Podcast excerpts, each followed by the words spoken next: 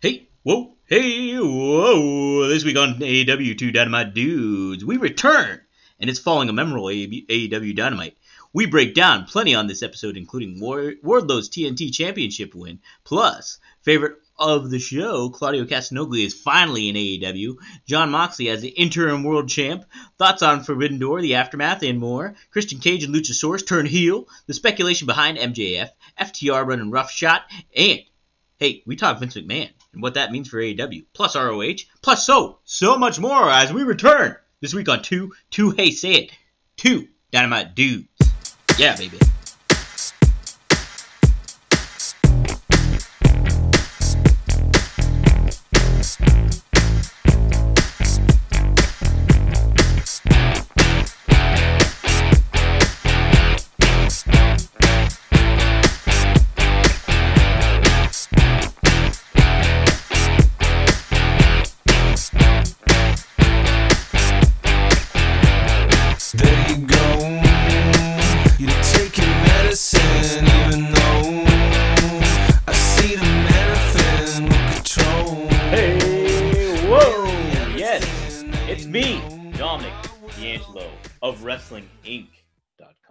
Here on WrestleZone.com to do two, but it's just one for the moment.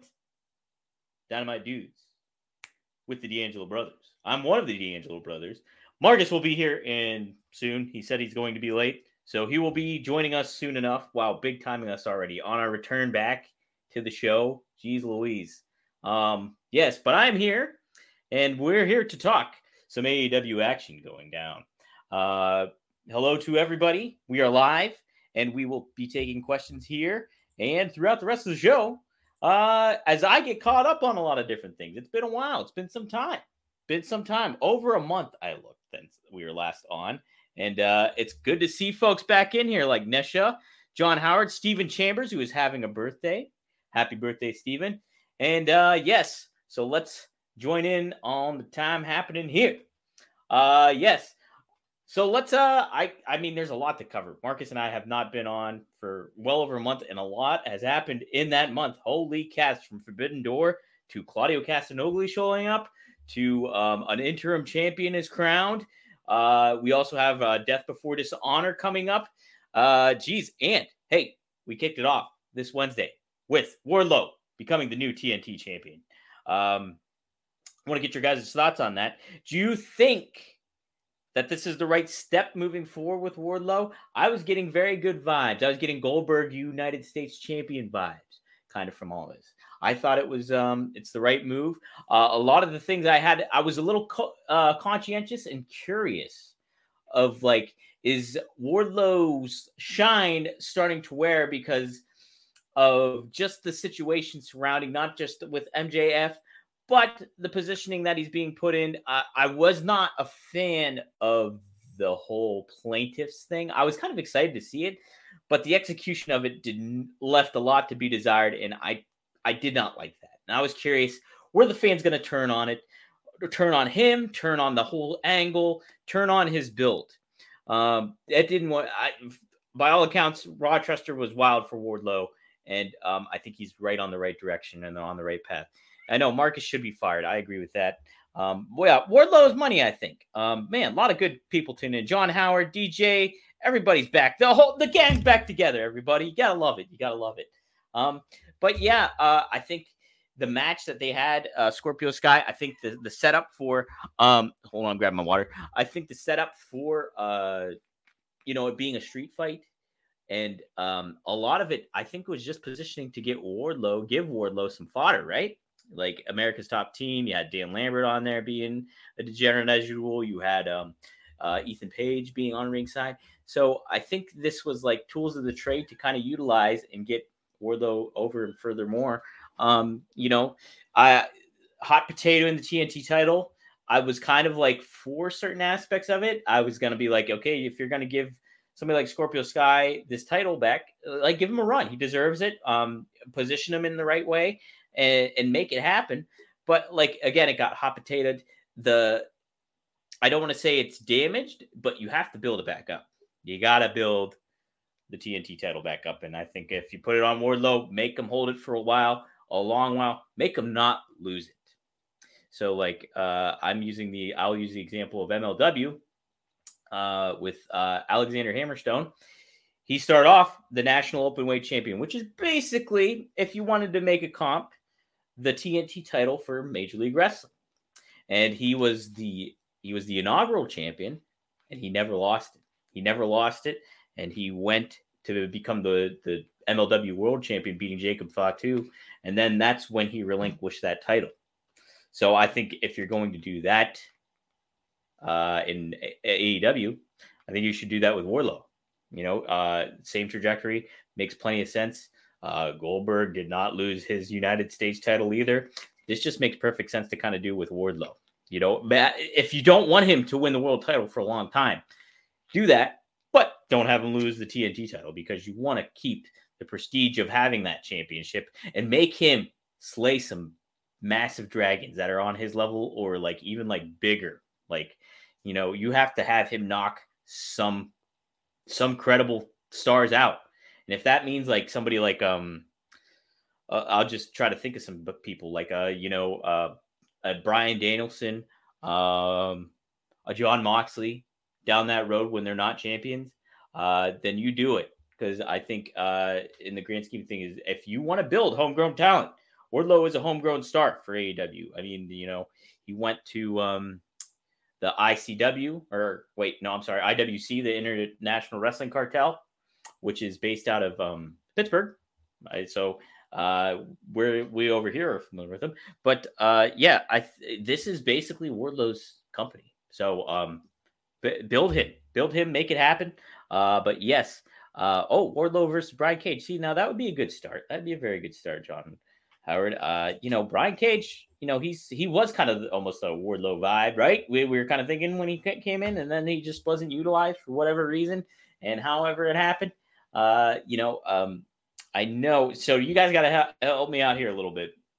So I know Tully Blanchard showed up on um on Rampage, but I did not watch Rampage. And to be forthright too, I did not watch all of Dynamite. I was catching up here uh, just a little right before as uh, was bouncing between doing social media work and all that bullshit, whatever. But um, yes, hell, was did Brian Cage show up here? Uh, was he in the fold here? Was there with uh, Tully Blanchard? Was he shown? Because um, I saw him with uh, with the, the two big guys that that Tully Blanchard's running with now, and so um, yeah, look at Nesha says she was gonna fire both if you hadn't been on today. Yep, I know, right? I mean, it's high high time to do it. Uh, let's see what Richard Mercer said. I'd love to see Wardlow do open challenge every week and build back up. Yeah, I agree. I think that's a good good way to do it. Good thing to get started with him. Um, yeah, I think uh, it's very. Um, I think it's kind of imperative to do in a lot of ways. Um, you know, because that's what the, the identity of the TNT title really was too, with like Cody Rhodes uh, defending it every week, and then Darby Allin picked that up. Um, I think even Brodie Lee, when he had it, did a little bit as well. So, um, you know, I think you have to establish that identity. And to kind of go off on that, um, there was the All Atlantic title. That was another thing that happened since Marcus not last on, was that um, the All Atlantic title got introduced and won and crowned a champion. So uh, Pac is that champion, and uh, I know Tony Khan said, I want to say, what podcast was he on? It might have been like the Masked Man podcast, the one through the Ringer, I think it was, where he mentioned that uh, the plan is to have Pac defend that overseas. So I mean, I was kind of against having another singles title that um you know uh is just kind of like okay, it's in the mix, but like hey, you only have one show that you're running here. You know, one one I mean, you have Rampage and stuff like that, but you have subtitles that you want to keep selected. You don't want to oversaturate the market, especially if you're introduced to trios title, uh maybe a mixed tag, I don't know, uh kind of championship. But this one kind of, I can get behind this one a little bit. If you're defending it overseas and it's more so like an international kind of belt, which it's giving that vibe, obviously. The whole tournament had that kind of vibe. So, um, but yeah, if you can hear my cat, that's Razor, my new cat. Uh, Dusty since passed away, but uh, Razor's following in his footsteps. He was meowing and also being a positive distraction, I would say, in, on the show. Um, but let's get your com- some comments in here while we wait for Degenerate Brother Marcus try to pull these up. These what's the this whole uh, interface is acting weird right now. Jeez. Okay, hold on a second. Hold on. I'm gonna wait. I gotta be patient here. But um, yes, I think uh, kicking it off uh, with Wardlow was a good step. You know, a really good step. Um, let's see. I prefer. Yeah, I agree with you, Nesha. I mean, if I had to pick between um between one of the the, the All Atlantic title and the trios, like one of those happening, I think it would have been more for the trios, just because you had um you have the uh, uh surplus of talent on your on your card, and if you want to position some of them in the right way, made sense. You had a lot of factions, but in that same light, they've kind of pushed the factions to the back burner a little bit, right? You do have the Blackpool Combat Club, and you have um, the Jericho Appreciation Society, and I think, I mean, the Andrade Family Office. You don't really hear about that. They seem to kind of dispersed, right, with Rush coming in and everything like that. So, um, yeah, I, uh, you know, maybe um, the lack of factions now kind of doesn't make sense maybe to have a trios almost. So, you know, but I yeah, initially I would do. Oh, oh, well, well, look at this. Look at who we have here. He's coming in, making to tie into my other uh my other show, the hot tag. We got Marcus coming in if he pops up here. I don't know what's going on with my interface here. This second's kind of weird. Oh, here we go. Well, I'm here, man. Wow. Oh wow, well, hello. I gotta do all this adjusting on the fly here. With the thanks, Marcus. You know, for gracing us with your presence. Oh man, you know, it's I knew that the show I was gonna bail, but I was like, this show is gonna absolutely suck if suck I'm not involved. If you're not here, hmm. right? Well, so I here here I am, Dom. Wow, it's it's an honor and privilege to have you, Marcus of Ad Free Shows, a man of many hats over there. Uh, join me, this low life, this this scum of the earth just trying to make ends meet by wearing a lot of hats, but for a lot of different outlets. I uh, thank you. For, uh, Dom, you're rambling. Well, man. what are we what are we talking about here? we were talking about Wardlow as the TNT champion and uh, kicking off Dynamite in that uh, manner. What did you think of all that, Marcus? Well, I'll tell you this, Dom. You know, I've been wanting to record for weeks, and you just keep ducking me, dodging. Uh, we've missed out on a lot. Hey, hey lot we're talking topics. about Wardlow here now. A lot so, of plenty um, of topics. Uh, yeah. But I mean, when it comes to Wardlow, it's you know, I, I think it's I think it's great. Um, you know, obviously the guy's got a great look, great size, great ability, uh, which is all, you know they're all things that we've kind of gone over. Um, now it's it just comes down to what do you do with them? Uh, is like you know you've got this kind of unstoppable monster uh, situation going on. Inevitably, eventually, people are people will turn against it uh, if you do this for too long. So uh, they they've kind of worked themselves into an interesting situation with it. Um, uh, same, very much the same as Jade Cargill, right? So right. uh, it's should be interesting to see how it goes. Nesha already fired me today, but she missed me. Appreciate it, Nesha. Hey, what's up, everybody? Good to see you. It's hey, you gotta wish Steven a happy birthday too. Steven, Steven Chambers. Chambers, happy birthday, man. Glad we could uh, glad we could give you uh, this this pitiful excuse for a birthday gift by uh, by getting together to do this podcast. For what, Dom? How long has it been? Like five. It's been over a month. So like I think July well, it's July right now. So it was like June, early, very early June, we last did a show. I need everybody to know that that's not because of me. It's uh, literally all because of Dominic. I was pretty much ready to record that entire Marcus, time. what I know, I have to say, Marcus was ready to roll. He was mm-hmm. ready to mm-hmm. roll. This yep. was on me these past couple weeks. So fire me if you want to yeah. fire somebody. Fire me. Five five weeks, Dom five weeks. Five weeks. We got to get specific. Um, but yeah, no, it's uh, I really it's just that that's a conundrum you find yourself in. John Howard saying, "Let's get Wardlow versus Big Show." I mean, let me tell you, if you want to build this guy, uh, have him beat the shit out of the Big Show. Have him beat the shit out of Mark Henry. To John's point again, um, Brody King, another great one. Um, oh, the, the DJ saying maybe Brody King dethrones him. Um, you know what I would like to see down the road is like you know you the Wardlow's this unstoppable force. So it's like eh, I think it'd be interesting to see him against Jon Moxley, another dude who's like this kind of a yeah, kick-ass guy. How about Claudio Castagnoli? Uh, I would like okay. to see Claudio be the one to maybe unseat him. Well, let me let me get you let me get your thoughts on this. So if you were if you were booking Wardlow and you wanted to make this his trajectory and his rise kind of like execute properly, what how would you what would you do? What would you do? Because I before you jumped on, I gave my pitch, so I want to get your perspective on what what you would get. Um, see if it's similar to mine. Well, um, I think I think it's an interesting situation to be in where it, it's it's a cool thing and fans are behind it. That it's like he's this monster, he's this undefeated guy. Um, I th- I think it's really easy for fans to change their mind with this kind of thing. Um, Especially so, nowadays, you think the the current climate of how people consume media is detrimental to how you know you would book somebody kind of like Wardlow back in when we were growing up, say? Sure. I mean, you know, because people were getting annoyed with Goldberg when they were seeing him once a week on TV. Now you've got unlimited exposure to Wardlow, all things Wardlow, all the time. It's just and they can be hyping it. So here's how I would handle this situation, Dominic, and that's I would make his streak last for so long that it it did annoy people, and then I would have him play into that and be and slowly so morph, turn him heel. Slowly morph from this like fun baby face, like, hey, this guy's unstoppable. I love this guy, to like, I cannot fucking wait until this guy loses because like just have him keep have him keep winning and have him start to get annoying about it. Like, I will never be beaten. Nobody yeah. on this roster is good enough to beat me. And just like put him against a guy like CM Punk, where everybody's like, okay, he's gonna lose to CM Punk. Nope, beats him. It, like just make him so annoying as, as and I think it would be a fun way to turn him into a heel. Wow, I kind of like that, Marcus. You know, mm-hmm. um, that was sort of kind of what I said, but basically, like I was thinking more of the babyface line and thinking more. And I guess I wasn't thinking more so to the benefit of Wardlow. I was thinking more so to the benefit of the TNT title because it's been hot potatoed, you know, so much as of recently. I, I don't want to say it's damaged, but like I, I told every everybody here, I was like, uh, they need to uh, definitely reestablish it. I know that much. Right. Well, hey, Stephen Chambers just said said Wardlow reminds me of half Goldberg, half Ryback, and that's that's not good. that's not good. you, know, you, don't want any right? Ryback. No, uh, you don't. You don't really want Goldberg. Uh, like I love Goldberg. You know how I feel about Goldberg, but oh, you know, Gold, pe- people were fed up with that shit after like six months. Yeah. Um. So eh, that's that's how you do it. So six months, he's this unstoppable babyface champion. Everybody loves him. It's great. Um. And then just have him start getting completely fucking obnoxious about it.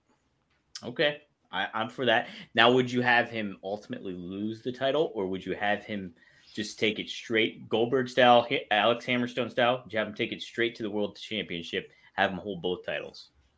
I so that would be the CM Punk match in my mind, where now, first, I would build him and start to do the annoying Wardlow thing where, like, once fans start to get visibly annoyed, um, oh, what would be really fun is if Wardlow started to try to do his own chant. Um, oh, so like got on the mic like and started, more. started to start doing Wardlow in the Goldberg type voice. Mm-hmm. Oh, that would that would be fucking great. So like as soon as you can start to feel the crowd start to get annoying, have Wardlow play into it by getting on the mic at the end of one of his matches where he beats somebody and start trying to get the audience to get with it. Be like Wardlow, Wardlow, like try to get everybody on board, and then so make sure that everybody's good and fucking annoyed. Then get him in, in a world title match against CM Punk, beats Punk. Um, so now he's he's the double champion and he's just cranking it up. Notch and he's your notch. guy. Like he's AEW's guy. Like he's right. who they built, who, he's who they created. You know what? Would you, okay, here's a little added, a little added thing. Would you have this Wardlow? He gets so consumed with himself and like you know, uh, you know, and his streak and his titles and all that shit. Would you have him slowly lose his mind? No, what I would is uh, so I, I, like the idea of him being more of like a just a calculated asshole, where like where uh, maybe he gets like you know you have like vignettes of him with like an agent where he's like trying to get acting work so he can stop wrestling, like um, Hollywood Rock, right? Uh, which which people were annoyed with, right? When the yeah. Rock was because they just wanted more of the Rock, but in this case, it's like uh, he's have him just say like, look, I nobody can beat me, so I'm just kind of getting bored, and I'd like to try my hand at acting you know, like maybe even get him on some commercials, like Brock Lesnar, but like like Brock Lesnar, how they he goes away, you know, and he doesn't show up, or Roman Reigns, how he doesn't show up, but like just lean into that. You know? Here's here's the other thing: is you work with some of the people who actually like run commercials on Dynamite, work with them and get him into some commercials. And so like you're watching Dynamite, and maybe it's like when you you have him throw a commercial and be like, and here's my commercial, and it's like him like, with him with like fucking like, Domino's. Yeah, I was gonna say he's like Darryl. For those pizza commercials where like it's it's ruined a lot of credibility with me with Darryl from The Office, like him being in those pizza commercials, and they're so Right. goddamn annoying. it's just like, all right, get Wardlow doing that shit. How about that? Huh? right? So Uh-huh. I think that that's the move, and just make it make it seem like, yeah, I, you know, I don't really care about re- wrestling anymore, and even have him come out and maybe squash somebody and look disinterested the whole time. and oh man, I think that that could be that might actually turn him back babyface though, because it would be fun. Listen, hey, they took our name already. I, I'll say, I'll say they they uh embraced the two dynamite dudes uh identity. They, they fucking used. We were a team at Forbidden Door, but we were Darby Allin, Sting, and uh the other New Japan guys. How about that? I don't know what the fuck you're talking about right now. I'm saying, hey, maybe maybe they kind of listen here. What, I, I don't know what you're saying. What are you saying? Was was somebody called the Dynamite Dudes? Yeah, What? you didn't know that, No, Marcus? You weren't aware of this. no. They, They, called fucking it. Darby, Sting, and the New Japan guys. Their name at Forbidden Door were the Dynamite Dudes. Boy, what a what a fucking ripoff. Uh, Dom, have we trademarked this? Marcus, I fucking tagged you in the tweet when it happened. I don't think. I think sometimes I just like tweets without reading. You fuckface. Well, I'm busy. I'm I'll, busy see too. My, I'll see myself tagged in a tweet, and if it's with somebody I trust, I'm just like, "Yep, good tweet." Yep. Um, Listen. But what I'm saying is, hey, you know, if you want to, if they want to take some more notes, I think this Wardlow idea is pretty darn good. I'm honestly Tony Khan. You know, I don't have a ton of extra of, of spare time. You know, with my job, but you know, if Tony Khan wants to throw me Humble some some, if Tony wants to throw me some schmeckles, I'll uh I'll do some writing for him. folks what you might not know about marcus since he's uh branched away from like his old job he's got a bit of an ego now um yeah. he humble Well, you know, a bit Uh, you know this this kind of thing is just too easy for me, Dom. I'm thinking about breaking into acting. Mm-hmm. well i mean it takes I'm gonna I'm gonna start I'm gonna start recording vignettes of me Are you? trying to get acting work. Yes. Get so okay All right, Don. Well, Let's acknow- let's acknowledge some of these these fucking comments over here. all right how about you man the comments because my uh, mouse is acting weird in the, the whole So is mine. is it So is mine. Is it, anybody else's mouse acting weird? well they don't i don't think they'll have the issue but when i pull up uh, comments let me try this something so i'm gonna pull up this one here ego see look i clicked on nesh's cl- comment there it goes ego yep too good to talk All right, about. let's Yep, let's okay. let's let's get one from the birthday boy here, Stephen Chambers. Wonder AEW will call Dutch Mantell to referee Claudio versus Jake Hager. That would be amusing. Uh, that's and very I- interesting wow wow yeah Yeah. how about that I think that that could, I think that could be pretty entertaining. Hassan Terrell is saying my mom got me spaghetti, Ooh, which I which like- I can appreciate. I'm a I'm a big spaghetti guy. What kind of sauce uh, do you like on yours marcus do you add Fra Diavolo sauce, Dominic. oh, yes the Hot. spice we love the spice Mm, Hey, but it. Marcus, I mean, this segue here. We love the spice. We have a we have friends of the show, but we also have favorites of the show, and we we just talked about them since we last recorded. Marcus, fucking Claudio Castagnoli is in AEW. Holy shit! Holy shit, Our Dominic. Guy, I- before mean- we before we talk Claudio, which I, will probably be the rest of the fucking show.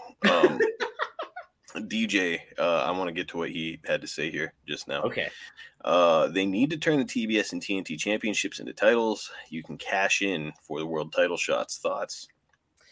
I think so um, Impact I think it does that. devalues. I think it devalues the titles. Um, eh, by I that I mean you're you're saying, "Hey, awesome! I got this belt. Here you go. Take it, so that I can get my world title shot." Um, and now eh, on paper, DJ, I'm not saying it's a bad idea. Um, I, I- what I would what I would counter with is that if you get the TNT title, and let's say maybe maybe they say if you can hold it for three months, you automatically get a world title shot, but you don't hand it in, you just would then hold both titles Yeah. or they could vacate the the TNT title if you win.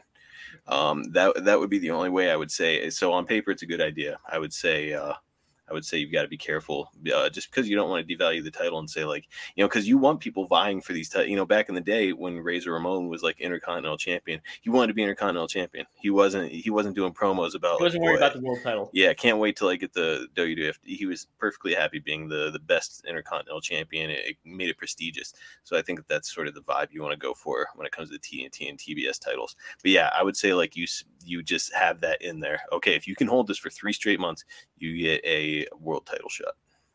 I I like that. I like that. Yeah, because I mean, Impact has done that with the the X Division title. Like they just did that like this year, I think, with Josh Alexander. So maybe a little, little late last year, maybe. But he was the X Division champion, and he literally, I they go to called it like Plan C or something like that, where he uses the X Division title, puts that up for grabs in favor of getting the world title shot. So, yes. um, you know, maybe you could do that with the X Division title, but that's almost that's like their TNT Championship in Impact. So it's like, I don't know. Uh, it I get it, but I'm kind of with you, Marcus, in the fact that uh, it does diminish it just a touch. Dominic, uh, Nesha is saying do Wardlow like Hogan versus Warrior back in the day. So, so Nesha wants it to be like Halloween Havoc 1998 with the flash paper. Between... I don't think that's what she's referring. No, that's not. That's not the one. No, I don't think that's it. Oh, okay. Just that I, you know, I are you I sure? Just watched enough wrestling. I I don't think that's what she's referring to. well, look, uh, you know, and this will be this will make for a good transition. If it was me, if I was the head booker of the company, I would do what I said uh, when it comes to Wardlow. Have him run through everybody, beat all the people, uh, become super fucking annoying. Champ become the world heavyweight champion. And when you finally unseat him, there's one guy that he hasn't wrestled in this entire time. He he wrestled everybody else. Give me Kenny Omega. Give me the Bucks in a handicap match. Yeah, like it, he's just fucking everybody up. Uh, but who do you get to finally unseat him? The only person he hasn't wrestled to this point, Claudio Castagnoli. I agree. I like it. That's it. I like it. That's it. Um, and you would elevate Claudio. Uh, just imagine Claudio giving him the big the big spin uh, it's, I mean, it's good shit. So, Dom, let's talk Claudio. Uh, you know how I feel. I've been talking okay, about. well, let me let me get years. this. I want to start from uh, from the ground level here, ground ground zero, where it's okay. Um, explain your your Cesaro slash Claudio Castagnoli fandom to the fans here, and like I kind of was along for the ride with this. I I mean, like uh, we both love him. He's like one of our favorites. So right, go ahead. Um, it, it started in WWE, and uh, really, I want to say that it started. Uh, you know, when he first came in, I was like, uh, you know, Antonio Cesaro. It's like, okay, seems like a strong guy. I was like, I'm okay, good enough. But I can't remember exactly when it happened, but I know it happened around the time that uh, he and John Cena worked together. And yeah. I remember at one point he he took John Cena off the ropes, and John Cena's not a small man. Uh, he's like what six two, probably 235. He's a, he's a big man. He might be um, six four, right? Could be. I don't know. I know he's I know he's a big a big boy, but so took him off the ropes and he did that pop him up in the air and then catch him with the uh yeah. with the uh, European uppercut. And like when he popped him up into the air, it looked like John Cena could have grabbed the rigging up there. Like he he he he shot him. He looked like he was 12 feet in the air. There's a picture of it out there somewhere. And then he just like smashed him with that with that European uppercut. I was like, that is that was one of the most phenomenal things I've ever seen anybody do in the ring. Um, yeah. and then he just continued to wow, dude. Like he was, he started doing that like uh super slam where he would be on like the second rope and the guy would be on the apron, and he yeah. just like the guy's not even jumping, he just like pulls him up and slam. It's like what the f- what the fuck? like how are you doing that? And then uh the Andre the Giant battle royal where he he just like picked up the Big Show, and it's like it doesn't make it doesn't make sense to your it's, eyes when you're looking no, it at it. Like, you're like that doesn't that doesn't look right. You talk about suspending your disbelief. He does something natural like that, but your disbelief gets dissuspended. like when you watch it, you're like, that's not happening. I don't no. believe this. Yeah, like where's where's the, where's like those invisible lines on the big show? They're like hoisting him up for this. Like it, it just doesn't look right. Um, so yeah, it's you know, he hooked me back in I would say like 20 13 somewhere in there. Um and so i've been a claudio guy ever since but here's the thing is like i, I never watched his work because wwf wwe rather was just unwatchable rubbish. Um and they kept putting him in dumbass storylines. You know like i thought the we the people thing had some potential and they fucked that whole thing up. Um the bar was cool. the bar was cool. Um um him uh, i him and tyson it. kidd was okay. yeah, that was great fact. Um, and then um, what else did I like? I, I obviously they paired him with Heyman, and I thought that was going to be awesome, but they didn't run with that either. You know, or yeah. even even like his James Bond vibe, where people kind of cringe at that. I thought that had some legs too. No, I thought that sucked. Um, Did you? Yeah. So you know, really, it's his strength is in like the fact that he's he is he's one of those guys that, and you know, I've said this on the podcast before. He's one of those guys who, like, you could pluck him from this timeline and move him to the 60s, and he'd fit in in pro wrestling. Uh, you could pluck him and move him back to the 30s, and he works. He fits in. He fits in pro wrestling. Any era, he works, and he would be great. Um, and that's what I like about him so much. And that's why I love the idea of a, an old school Claudio Castagnoli gimmick where he's got like the CC on his tights and, you know, almost like the Brainbusters back in the day where it's like, you know, just like these two very much about business, you know, wrestlers with a with a flamboyant mouthpiece. So I think a mouthpiece would do him good. Um, I think though his promo work is good.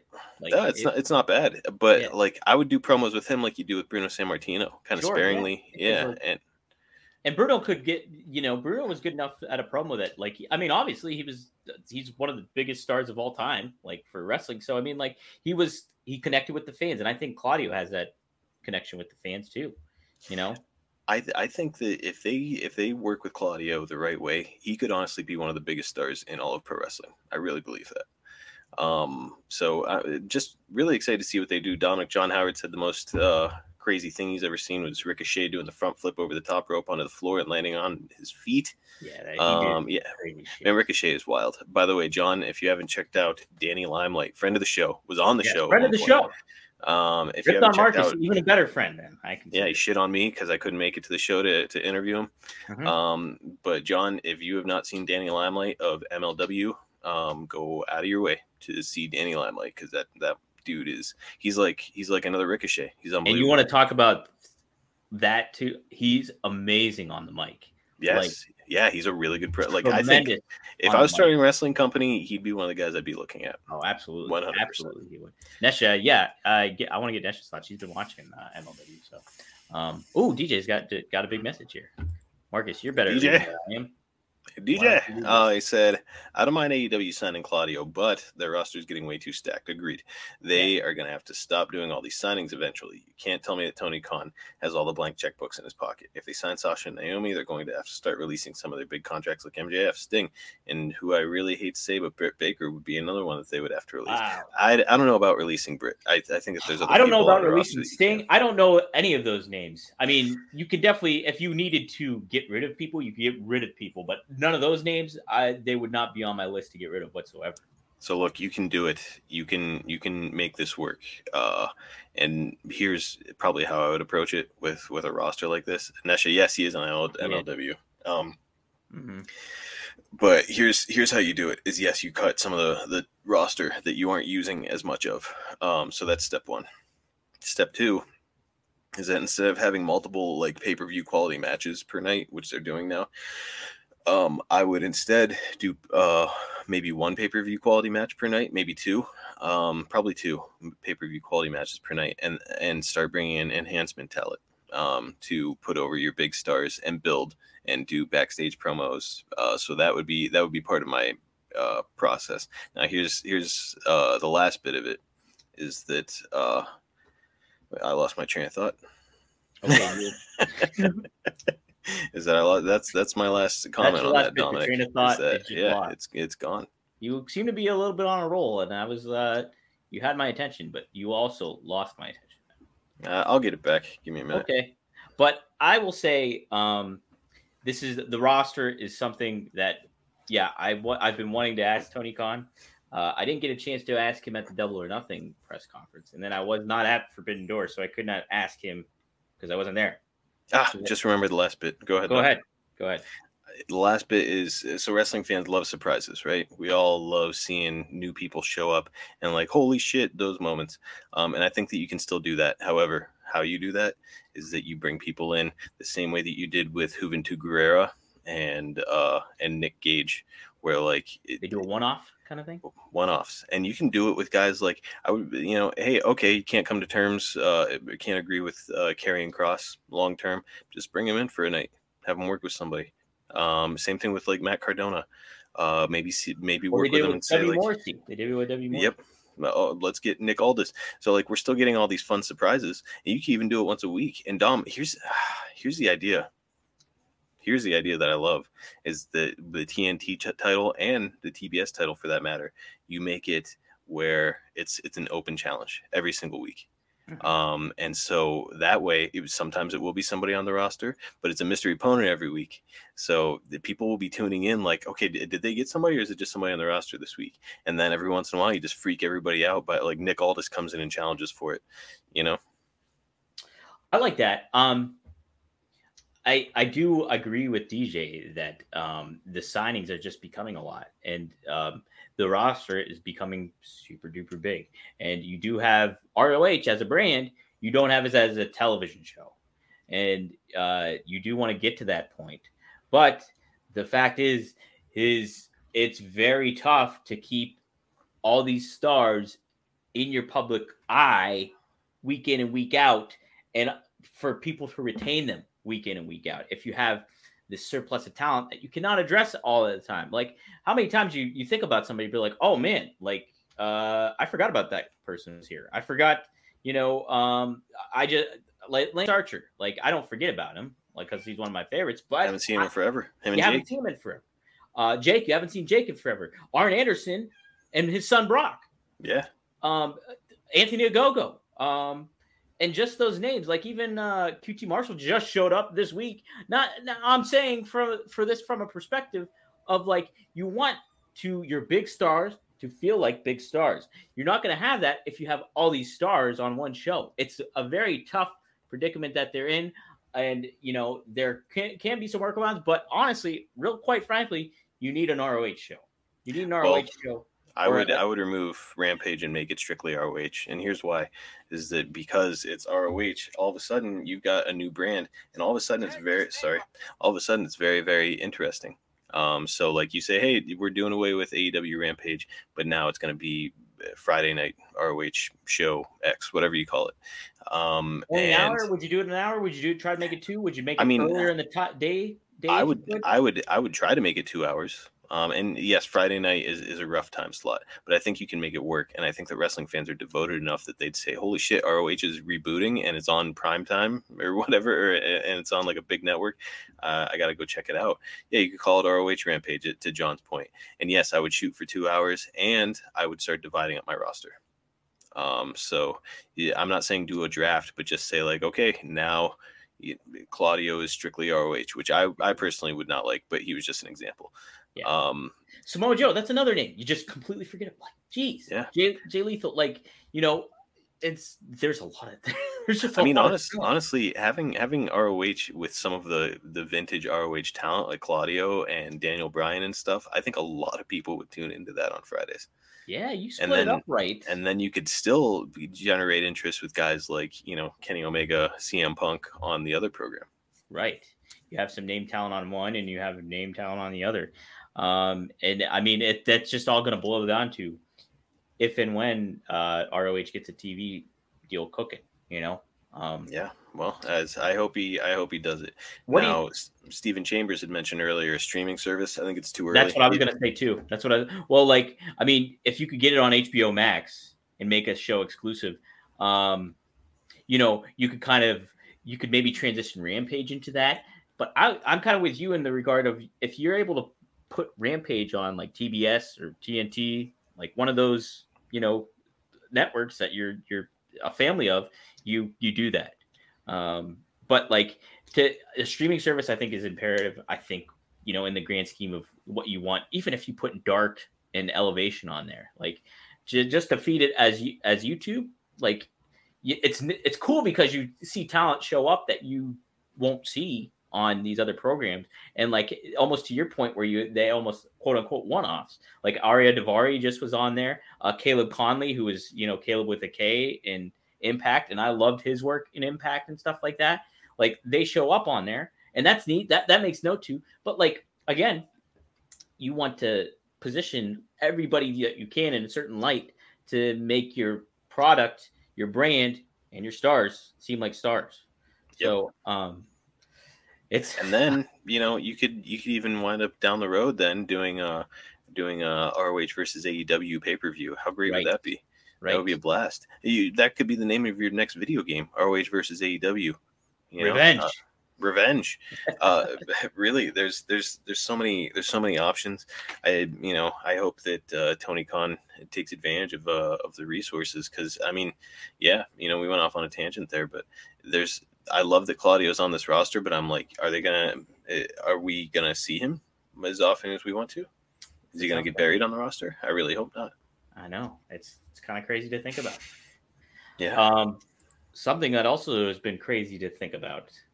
Uh, any more spe- What's your thoughts and everything just regarding the whole MJF situation at this moment in time? I mean, it's been oh well over a month since we recorded, and um, I don't know if he was left at that point or where where he was standing at that juncture. But where you at on MJF? And um, yeah, just go from there, I guess. Um, yeah, I don't know. It's it feels like a weird situation to me. Uh, I I think it started out as a shoot, but or yeah, as a shoot, but it's turning into a work. I guess would be the the best way I could put it. Um, but I yeah, I don't know. I'm I'm I'm really not sure where it's going or or what the story. When's the last time he was on AEW TV? When he swore at Tony Khan, right? Yeah, that was it. And then they cut his mic, quote unquote, and then he he was gone.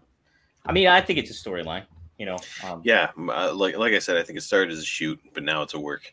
Um, Dominic DJ says if they build her right with her new faction, I have the perfect person to dethrone Jade Cargill. Can you figure out who I'm thinking of? Uh, so a young lady who's just joined a new faction. Just joined a new faction. Oh, Julia Hart, maybe. Yeah, maybe. I don't know if she would work though. I don't. You know, I, I think that the fact that she. I think that the fact that she doesn't look like she could work means that she could work. Um, you know, it, there again, though, it's all about building her. You know, right now, I I personally, I for whatever reason, I kept forgetting that she wore an eye patch. You know, for yeah. a while. Well, then uh, now so, she's like, not wearing it. Right, and now she's not. But it's like it, they they she just hasn't had enough exposure for me to mm-hmm. give a shit about her at all. So, yeah. like, you know, that being said, I think that she's talented. Uh, DJ saying Toni Storm, sure. Um, you know, I I'm I mean, I'm I'm for the camp of like Ruby Soho like getting a championship here at some point. Like I think it needs to happen, you know. But Athena I'm, I'm more in the camp of like let Jade Cargill get annoying with it too. I mean, know? and the thing is like my thing with Jade is is she going to get annoying though with it? Because I think I think she's good. like and like she's already like she went in as the champion as kind of like that heelish, annoying, like, hey, I'm better than you, and you know, you can't do shit about it. you know, cut the shit. And so um like I think she's already kind of had that. So her holding this title is kind of, you know, more like, oh man, like she's just holding it for too long. I don't know. I, I think mean, she's got more legs with that. You know, if you can get Charlotte Flair, that would be nice or Sasha Marcus. I mean, I yeah, Sasha brought, coming in and beating her that would be wild. When they brought that, when I, you know, there's just so much that's happened. Um, and like the reports that Sasha has been released and potentially no Naomi too. I mean, it's a lot of names. Again, I would I would pounce on the opportunity to get Sasha. And oh, you know, I know I know that we're talking about a loaded roster, but you want to talk about name recognition and equity buildup in a in a person, not only because of WWE, but because of her acting career. I mean, she is she is the number one female I would be going for right now. Hundred percent, hundred percent. You have all these other names too with Thunder Rosa, Jade, um, uh, Athena, uh, Ruby Soho, uh, Toni Storm. You know, you have great women wrestling names on there. So I mean, make the most of it. It's just so tough with the huge roster and only so much television time. Yeah, I've just got to be smart about it you got to be smart about it. Marcus, uh, you know, this is obviously non AEW related, but wrestling as a whole, holy shit, Marcus. Holy uh, shit.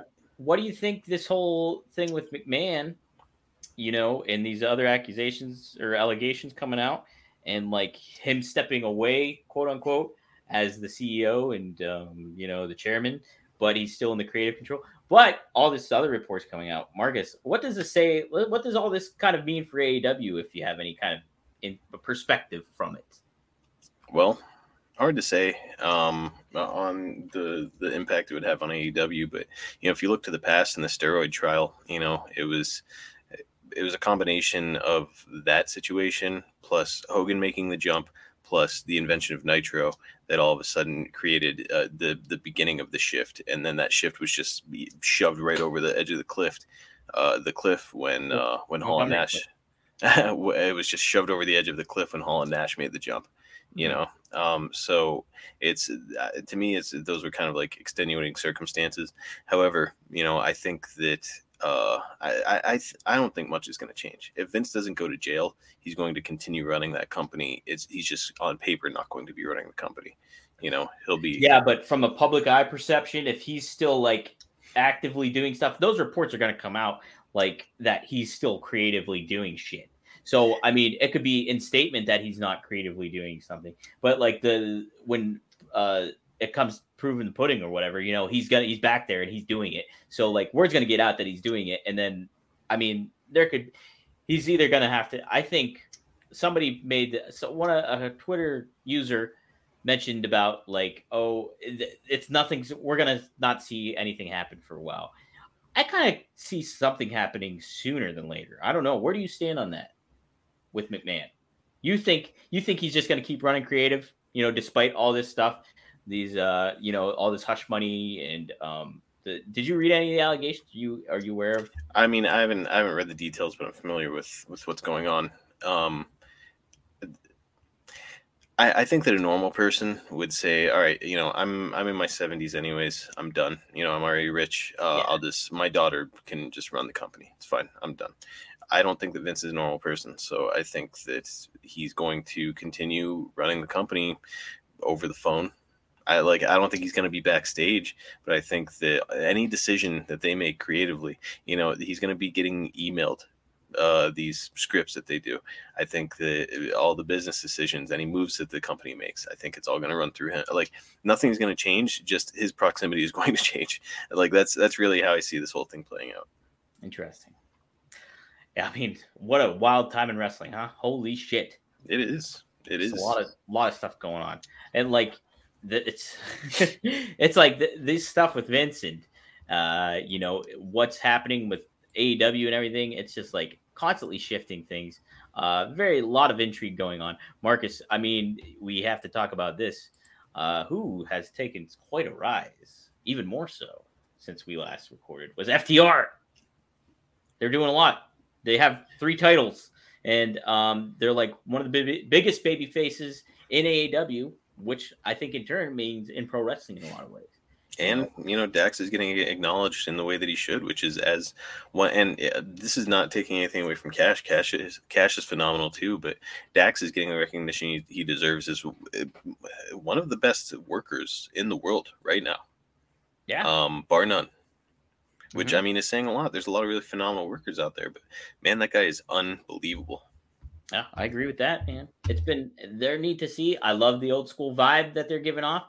Uh, and a lot of like from that in the Blackpool Combat Club, where you have these guys that are really just like working and kicking some ass kind of thing, you know, is giving that kind of um that kind of reestablishing another kind of identity of like, hey, that's the kind of wrestling we we're like into and grew up on in a lot of ways where it's just like okay you, you work a certain style like Bret Hart or whatever but like you know Cody Rhodes left AEW that his matches stood out you know um and if you have if you position even guys like from an Eddie Kingston or anybody to to that effect Danielson Claudio um you know uh and FTR Punk you know you get you still get that a little bit you know, where it's like you still get a story, you still get certain things like that, where it's not all the high flying stuff or anything like that. And that the, you know, there's, uh, I think it's like a wrestling's at its best when it's a variety show. So, um, you know, there's stuff for that. And I, you know, I know I'm all over the place here, but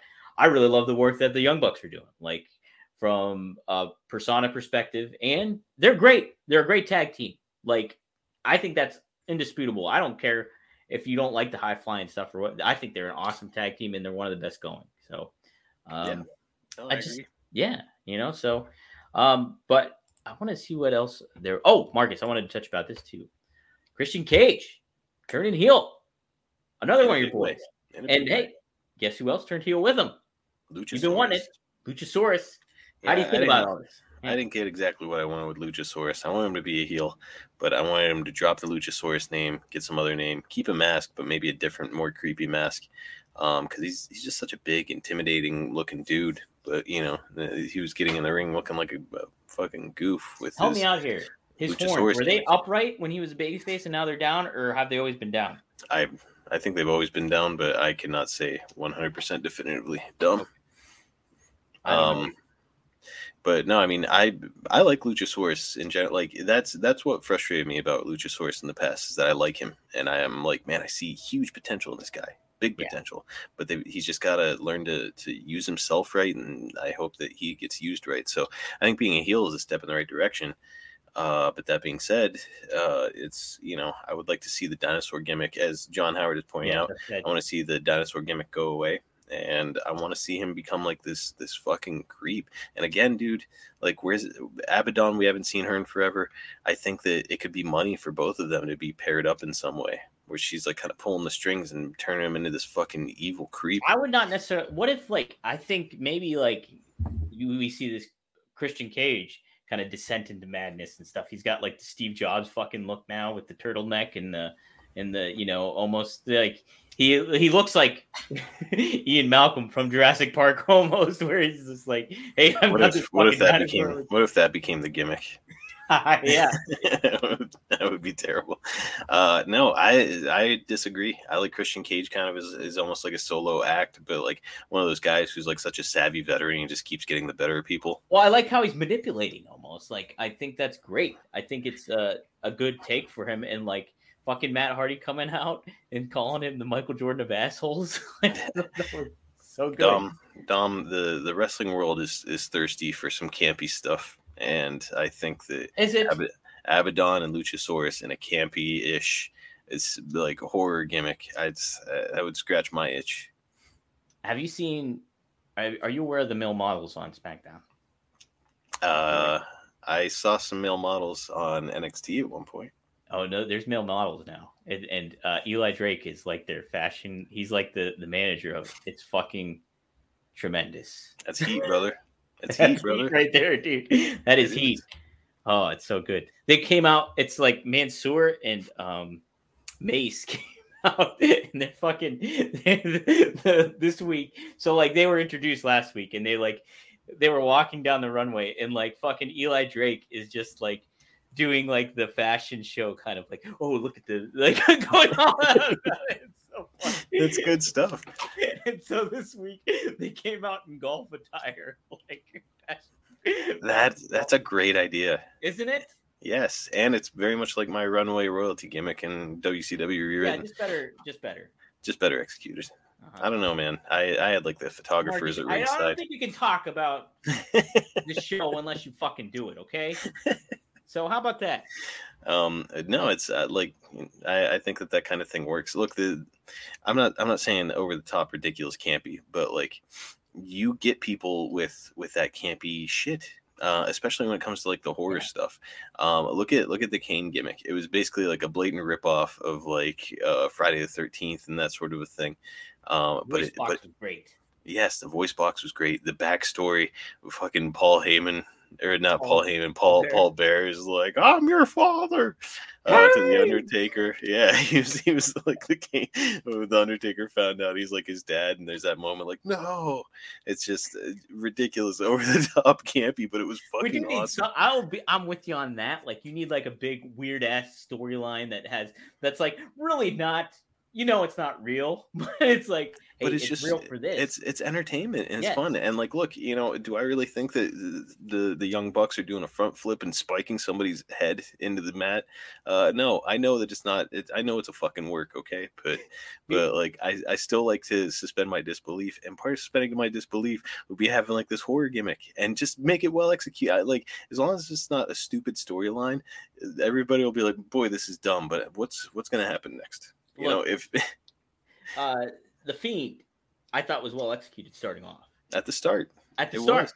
the Firefly Funhouse with the fiend, with him like slowly eliminating people, fucking creepy. I was creeped out. Like as a viewer, I was creeped out because who's he gonna get next? What's gonna happen to these people or in these talents that he's taking out? Like it felt like a horror movie. But then when you have a champion like Seth Rollins, who's supposed to be a top babyface in your company, and he's screaming like a bitch. Right. It's not good. Not good. Uh, but like the Firefly Funhouse and the multiple personalities, and it was it was a cool idea. It was a cool gimmick. Yeah. Um, and it could. It, I'm telling you, dude, him and Abaddon, and Abaddon like behind the scenes pulling the strings, and like him kind of looking like he's slowly losing his fucking mind from it. Like I, I think that that would be incredible. You know what? And I could get behind that here. If you like, you have Christian Cage running this show a little bit. You have him starting off and like, oh fuck, I just spilled a button. No, no, I didn't. Never mind. I had a cap on. Um, but you have Christian Cage running the show a little bit. But to your point, heck, you get Wyndham Rotunda in there too. But like you have them fucking push Christian Cage out, almost like they did with like uh, the Judgment Day did with Edge here recently, but do it better and uh, prolong it a little bit fucking more, at least, please. But have that happen, and then uh, I think you have something cooking there, and you can get Christian Cage to kind of go and manipulate somebody else or do do something like that. Um, yeah, I don't know. I don't know how I would get out of it now. Um, just because it's like it's a thing now where they're together. Um, yeah, I don't know because like you know, in, if you if you have a heel Abaddon come and try to you know manipulate Luchasaurus away from away from Christian Cage, and that takes the heat off of Christian Cage, in my opinion. So it's kind of a hard one to to get out, out, out from under. Yeah, Marcus. So we had this week. We also had um, Dark Order say they're not going away. Now we lost how many members? So it looked like uh, Alan Angel, Angels is gone. Um, Stu Grayson is gone. Um, I think Colt Cabana is now gone. Uh, but uh, this week on Dynamite, they're here to stay. I think something needs to happen though for them to stay. Like you know, I think I think it sucks. I th- I think that the storyline just needs, needs, to something needs to yes something needs to go. I don't think I almost think you can't call them Dark Order anymore. You know, you need to do if you're going to have them together, you have to have something happen because right now it just I know it was a feel good moment in Rochester to, to, to do that, but you need it needs something. It needs something different, and you need something to change it because it's that was that was a feel good moment. I you know if they would if I was in control of this personally, I, that would have been my hate. we're done, but thank you for what everybody's done, and there's no better way to end it here in Rochester, you know? right? And, and um, do it that way because you have to have a plan for this group because either way, it's like, oh, hey, we like those guys, but I don't. We don't want to see them take up our TV time because there's no story behind it, or what's what's what, what are they there for? You know exactly. Exactly. So, um, well, uh, here's the direction it appears to be going is Hangman Page, right? He comes out and does the save. So it's like he's buddying up with those guys. Uh, at the end of it, there was all those like, hey, high, high fives, everyone. And they were like on the ramp and it was like feel good, happy, happy, joy, joy moment. And uh, I, I don't like it.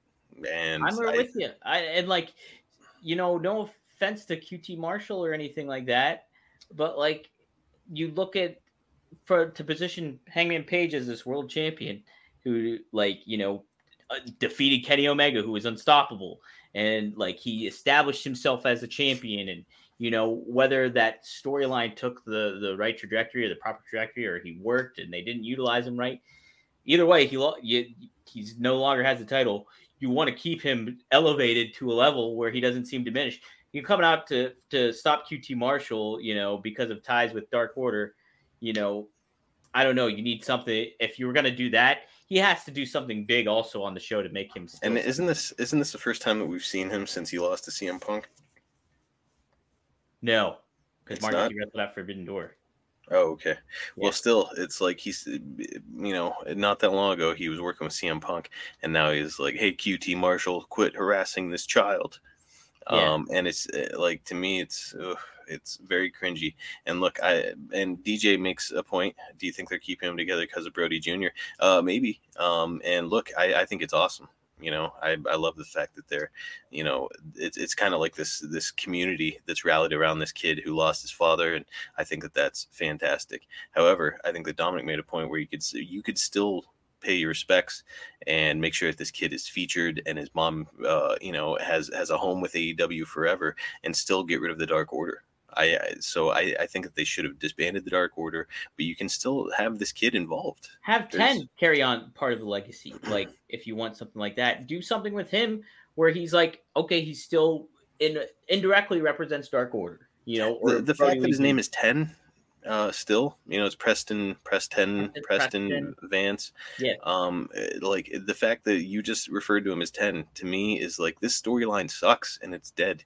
You know you've got like numbers for people and i know that that's been the thing since the start but to me that felt like it was going to phase out but it hasn't and like, I mean, if Brodie Lee was still around and stuff like that, may, I'm sure there was going to be a great direction or like something was going to happen. It was it was becoming interesting with Brodie yeah. Lee. You know, they had that dog collar match, and you know he was like backstage hitting people with rolled up paper. Yeah, it was, it was entertaining, fun. but it was also like, yeah, hey, this guy's a fucking badass, and like you know that kind of thing. Right. Well, it was it sort of worked where he's got all these goofy little minions, but he's like this kind of unhinged overlord for them. yeah, yeah. Um, but yeah, no, it's uh, time for it to go. I'm fed up with it. Um, unfortunately, you know, I you want everybody to have work and keep their jobs and all that sort of thing, have their contracts renewed. But I mean, it, it's just it's not good and hasn't been good.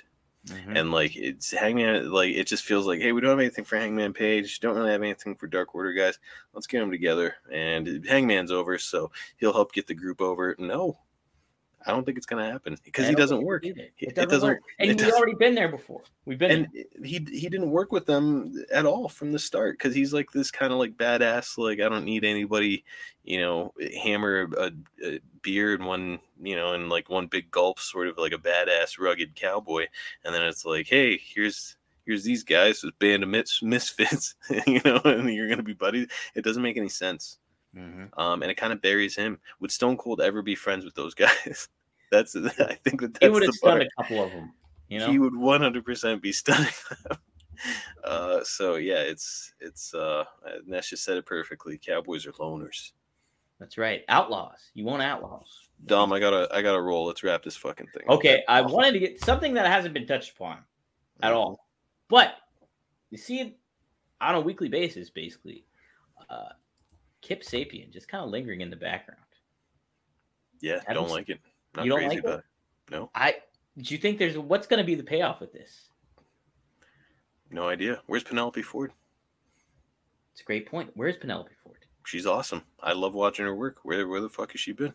Where's she been? Um, Kip Sabian is wearing a box over his head, and he's apparently super jacked now, and you know he's he's taking kind of take starting to take these steps and wanting to get more opportunities, and it's just like what it, it's nothing. It's a nothing story. It, it doesn't make any sense. Do you think this? I think it's not necessarily a bad state to be in because uh, Steven says Ford has been injured. Okay. Okay. Oh, good. Good call. Thank you, Steven.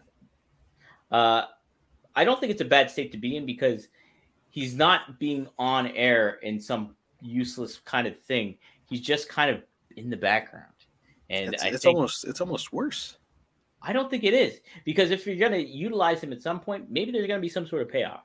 You know, I was just intrigued by it because I remember I was just watching the segment. I want to say maybe it was um, I don't know if it was during the Eddie Kingston interview or something like that, but like I just saw him sit. I was like, "There's fucking Kip Sabian right there, just hanging out like with the box on his head." So I, you know, I'm thinking there's something. I mean, he wouldn't just be there. Just, I mean, I think there's going to be some sort of ha- something happening. I don't know. And look, I don't I don't have any information on, on, this, but couldn't you almost see it like, hey man, you know, like Kip Sabian is showing up at TVs because uh, he's expected to, probably, obviously, maybe he's even working on Dark. I don't know, maybe he is. Uh, but like he's he's at TV, like I I could almost see him going up Tony Khan, like, hey, you mind if I go out in the crowd and just like kind of have my presence out there? And Tony Khan being like, yeah, sure. Um, so uh, there might be Not literally on his part though. If that sure, sure, get some, get some extra exposure. Absolutely, I'm I'm fully on board for it. But it's just it's it's it's weird. It's not doing anything, and like if there's not a payoff, uh, like how much more WCW do you get? You just have like something happening, and then it's like yeah, it just it what just happened. What was that? It just there's no reason. It just happened on national TV. Yeah.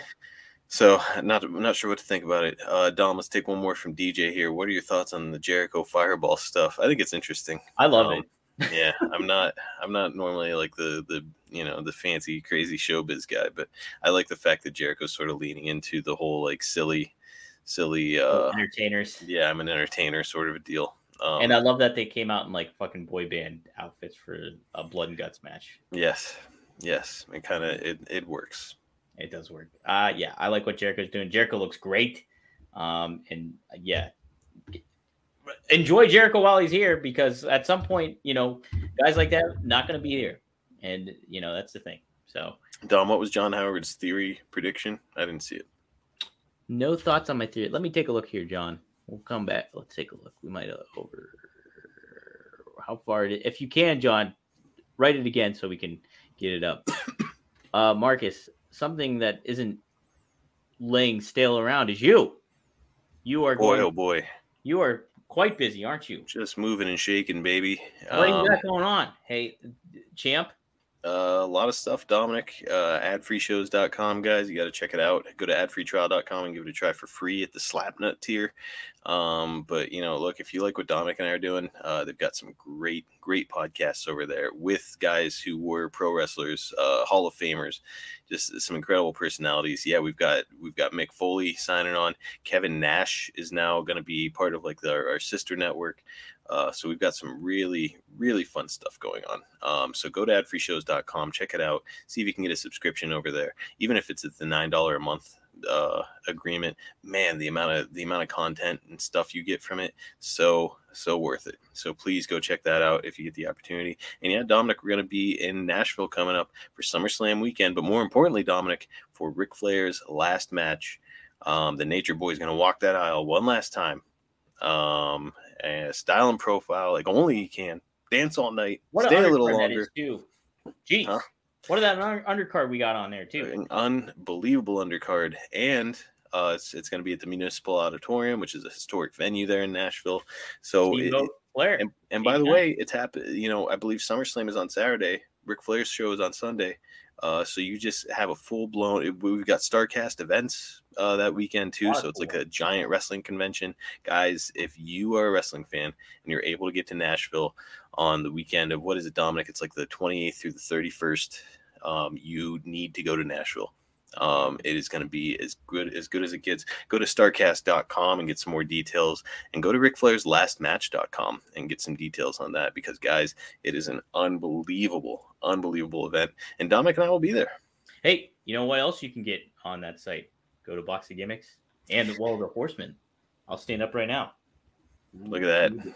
I made this baby for Arn. So yeah, the enforcer Arn Anderson needed a uh, new T-shirt design, and Dominic answered the call. yeah. Um, Yeah. So yeah, go to boxgimmicks.com, check out the Four Horsemen shop, guys. There's just so uh, this is a tip of the iceberg. There's so much cool stuff going on, but really, most most importantly, more than anything, go to starcast.com, check that out.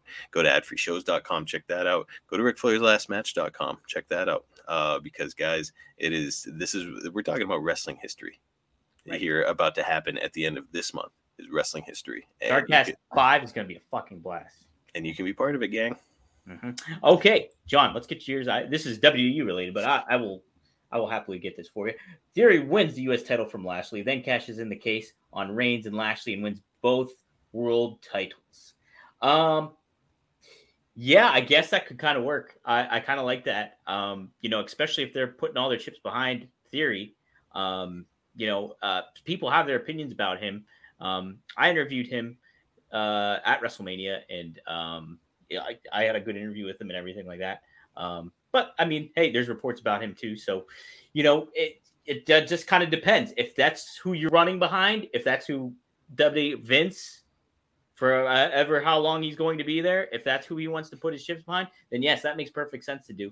I think from your perspective of, of pitching it as an angle and a storyline makes awesome sense. I think that's how I would do it, honestly, um, because you want to get both titles on somebody that's there all the time. Uh, Reigns is doing his own thing, and Reigns is his own star.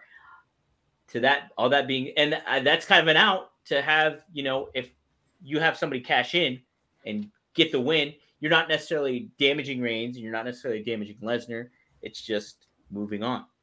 Um, but i- if you want Reigns' loss to mean more, I wouldn't necessarily do that then. Just kind of my opinion. So, uh, Marcus, do you have any thoughts on that? I know you don't watch WWE a whole lot. Yeah, I mean, I've caught a little bit of Austin Theory. Nesha's saying uh, she doesn't see it, and I don't see it with his gimmick. I see it with the dude. Um, so I, I like this whole selfie business, which I don't know a ton about because I don't really watch that much WWE. But the whole like selfie sort of a deal, uh, I'm like, eh, not don't like it. Not kind but, of my thing. No. But uh, I see potential in the human being. Okay, cool. Um, anything else you want to plug real quick, Mark? No, man. I gotta, I gotta split. You gotta roll out, mama. So do I. But hey, yes, uh, I work for MLW. I do their weekly recaps and uh, check them out. I think they're the best wrestling promotion going week in and week out, pound for pound, best bang for your buck. Podcast Heat. Uh, check out the new Kevin Nash show coming this Monday. You are going to, I'm telling you, this podcast, and I'm not just saying this, this podcast has the the ability, the capability to reach outside of wrestling. I think that the dynamic between Sean Oliver and Big Kev is super good. The first episode is going to be on Scott Hall, my favorite wrestler of all time, but they touch upon so much in that episode, and there's so much from funny to emotional to everything is in that podcast. You are not going to want to miss this. Tune into that. Tune into the Gentleman Villain podcast with William Regal. You get an education, full blown education, breakdown, everything. One of a kind kind of show. You get a lot of fun with the Road Dog. Oh, you didn't know podcast. So much stuff. Him and Ryan have great chemistry together, and they just have a fucking blast. And it's a fun show to be a part of. Matt Hardy is a great balance of all of that. The extreme life of Matt Hardy.